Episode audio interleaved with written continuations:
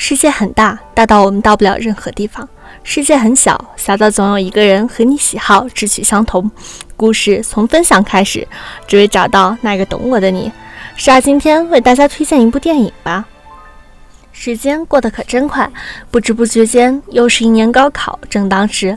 今年夏天，随着炎炎夏日和2019年的高考一到来的，还有电影版的《最好的我们》。距离二零一九年高考还剩两天时，电影《最好的我们》便放出了影片中特别呈现的二零一九年高考倒数第二天的片段。影片的片段里，耿耿和余淮的班主任张平老师在上完最后一节课后，不厌其烦地为高三五班的同学们强调了高考应试时的注意事项。考号条形码特别重要，准备一个透明带封条的整理袋。低血糖的同学准备一瓶含糖的水。一连串熟悉的不能再熟悉的叮嘱，以及张平老师做完高考动员后面向全班同学的那一鞠躬，一下把小编的思绪拉回到了高考的那个夏天，还有那一帮说好永远不分开的人。影片上映的第一时间，我便迫不及待地去贡献了票房，然后就耿耿于怀到了现在。由张沙迪执导，黄斌担任制片人，陈飞宇、荷兰豆领衔主演的电影《再好的我们》。改编自八月长安同名青春小说，讲述了耿耿和余淮这两个因名字而结缘的高中生，在高中三年期间共同成长，经历分别又重逢的故事。电影中，荷兰豆饰演的是有点萌、有点清纯又很水灵的耿耿。为了余淮，耿耿做了许多小女孩初遇爱情时都会做的疯狂的事情。为了余淮，选择理科；为了余淮，坚持考北京的学校。哪怕余淮因为家庭变故不得不离开他时，他依然怀抱爱情，等了余淮七年。而电影里，陈飞宇一出场便让我这个原著粉有了这就是余淮本怀的想法。他青春洋溢，少年气十足。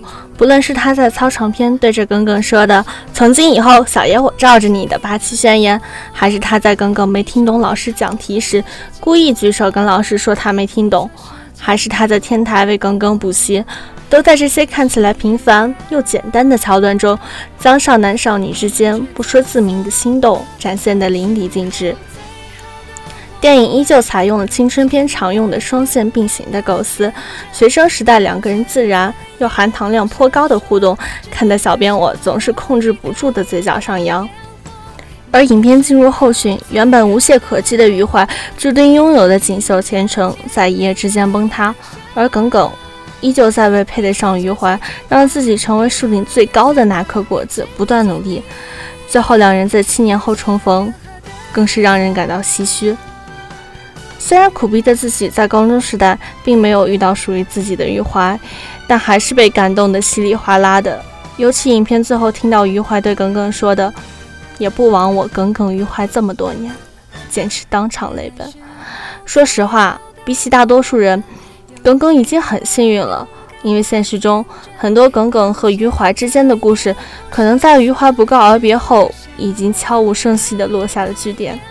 分别后，或许还是怀念，或许还是会不停想，如果重来会怎样怎样。但最后都会在社会大染缸的历练中，学会了慢慢放下。但是，不管是像耿耿和余淮最后的圆满。还是像大多数人那样留下遗憾。那时候为了各种各样的目标坚持不懈的我们，都是最好的我们。就像导演张沙迪说的一样，最好的我们，既是对自己青春的一次交代，更是对的人在对的时间做了一件对的事。有必要说明的是，对的人在对的时间做了一件对的事，从来都不是某个年龄段的专属。只要是对的人，对的时间。对的事情，那就是 the best。最好的我们之所以会让那么多人产生共鸣，大概是每个人的青春或多或少都有那么一个最为珍惜的人，即使岁月斑驳，迷糊了记忆的轮廓，多年以后想起来，那个夏天依然有最动听的旋律和最舍不得的牵挂。如果我们有机会回到当年的现场，一定会发现。那个伴随终身的青春，略有差别，却又大同小异。我们怀揣着对他的刻骨铭心，在以后漫漫长路的人生里，各自缅怀，各自沦陷，各自忘却，各自珍重。无论如何，都谢谢你的出现，轻描淡写一番，却为这场青春的画卷添上最浓墨重彩的一笔。最后呢，给大家推荐这部电影的主题曲《最好的我们》。我们本期的节目到这里就要结束了，我们下期再见。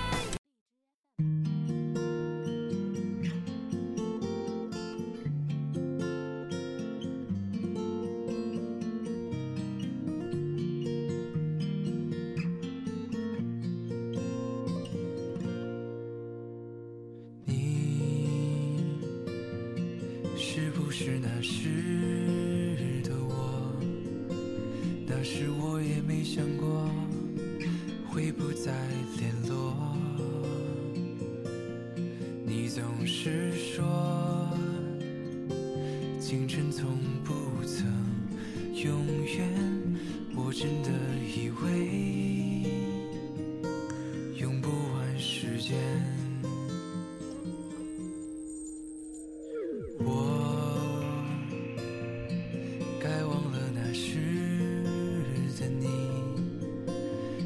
是整个世界上最好看的侧脸，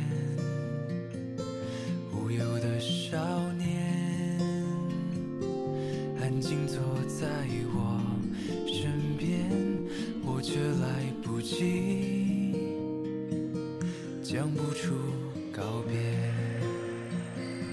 最好的我们，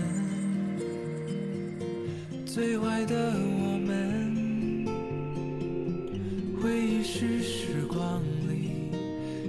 这温暖的雨景，最好忘了吧，最坏不过是关上这世界的门。伸出了双手，拥抱当时的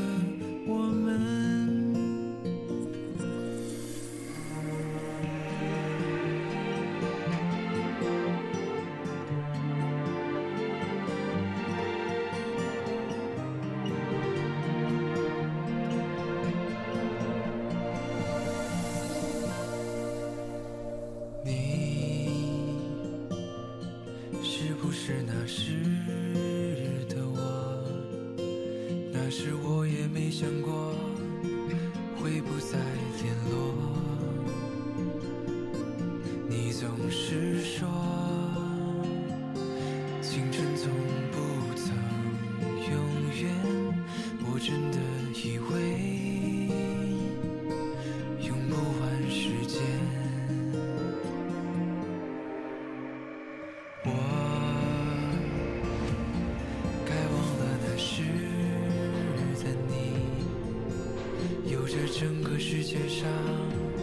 最好看的侧脸，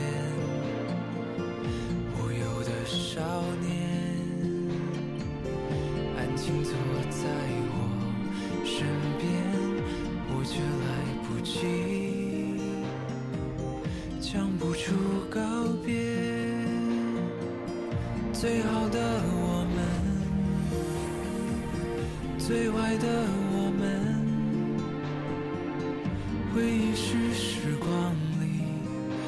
带着温暖的雨季，最好忘了吧，最坏不过是关上这世界的门，伸出了双手拥抱当时的我们，最好的我们，最坏的我。回忆是时光里带着温暖的雨季，最好忘了吧，最坏不过是关上这世界的门，伸出了双手拥抱当时的我们，伸出了双手，却不再会有。